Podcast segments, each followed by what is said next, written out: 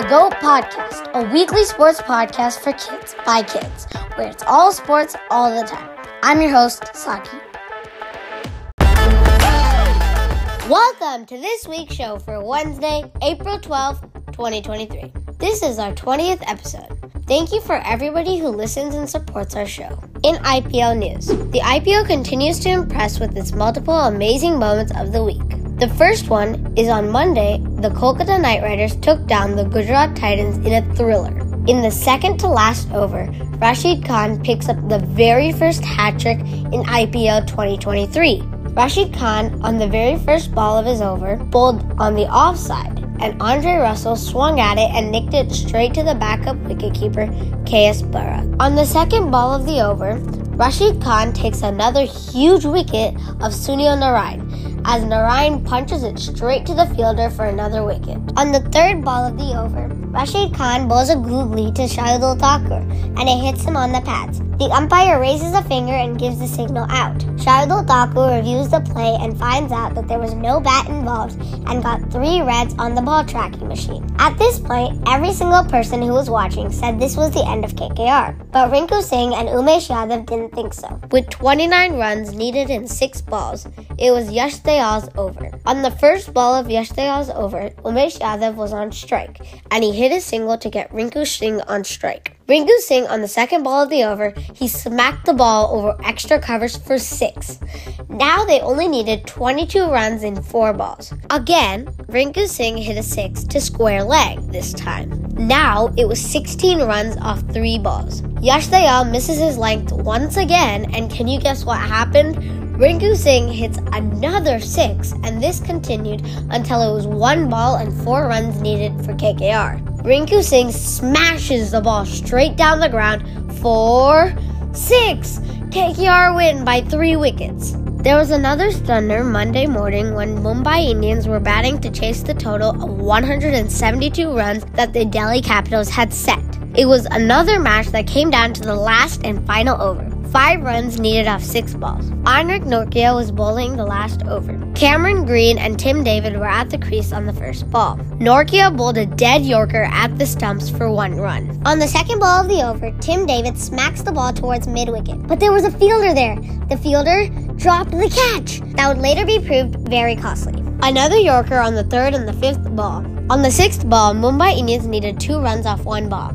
Tim David was at the crease, and Nortje doesn't bowl the Yorker. He sticks to his leg, and it's punched to long off, where the captain David Warner was standing. Warner collected the ball great, but his throw to Abhishek Porel was too high. Porel grabbed the ball and hit the stumps. But at the exact same time, Tim David takes a monster dive that makes it really close. They checked the side on camera, and it showed that David had reached the crease. Next is the Goat of the Week, where we look at the greatest of all time in sports. This week's Goat is Mia Hamm. Mia Hamm is a former American professional soccer player, two time Olympic gold medalist, and two time FIFA Women's World Cup champion. Commonly known as the greatest player of all time, she played as a forward for the United States women's national soccer team from 1987 to 2004.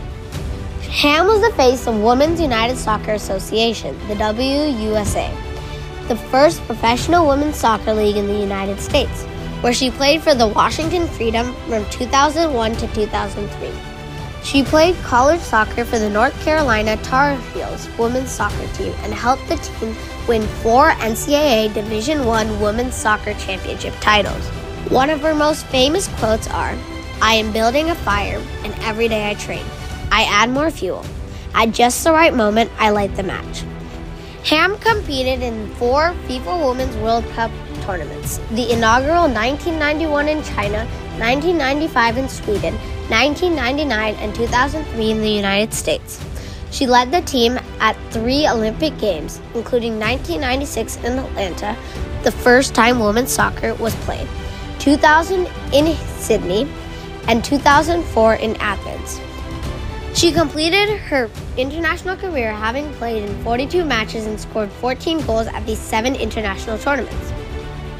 Hamm held the record for the most international goals scored until 2013 and remains in third place behind former striker Abby Wambach and Canadian striker Christine Sinclair as of 2017.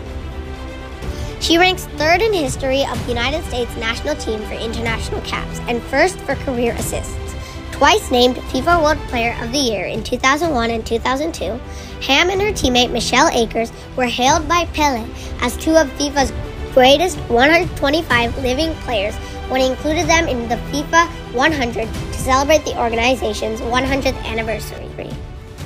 Hamm was named U.S. Soccer Female Athlete of the Year five years in a row and won three ESPY awards, including Soccer Player of the Year and Female Athlete of the Year. The Women's Sports Foundation named her Sportswoman of the Year in 1997 and 1999. She was inducted into the National Soccer Hall of Fame, Alabama Sports Hall of Fame, Texas Sports Hall of Fame, North Carolina Soccer Hall of Fame, and was the first woman inducted into the World Football Hall of Fame. Mia Hamm, you are truly the greatest of all time. Gather all your friends and frenemies for the GOAT Weekly Sports Quiz. We are going to do something special because this is the 20th episode. Today, instead of a normal quiz, we will be doing a rerun of the hardest questions that we thought we could refresh your memory with. What is the slang name given to an unplayable ball in cricket?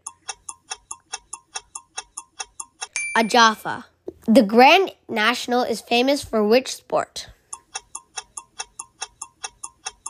The Grand National is a world famous horse race, more specifically steeplechase, held in Liverpool, England. Who holds the records for the most goals scored in a single FIFA Women's World Cup tournament? Marta Vieira da Silva. Who broke the record for the fastest double century in a one day international cricket in 2022? Ishan Kishan's double ton against Bangladesh in just 126 balls, besting Chris Gayle's 138. What was the original name of the New York Jets in the NFL? The New York Titans.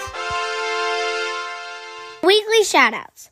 This week, the Seattle Cyclones have landed in the very hot Houston, Texas. They will be competing in the Women's Houston Tournament. They have a doubleheader on Friday and Saturday, which I will be broadcasting a little bit of live on Instagram. And that's our show. Thank you for listening to the Goat Sports Podcast. Expect a new episode weekly in your favorite podcast app. And please do not forget to subscribe. Do leave your comments and ratings for our show. If you would like your team to be featured in our weekly shoutouts or any other comments, please reach us by email at the Goats Kids Podcast at gmail.com or at Goat Sportscast on Twitter. Please visit the Goatsportspodcast.com for show notes. See you next week.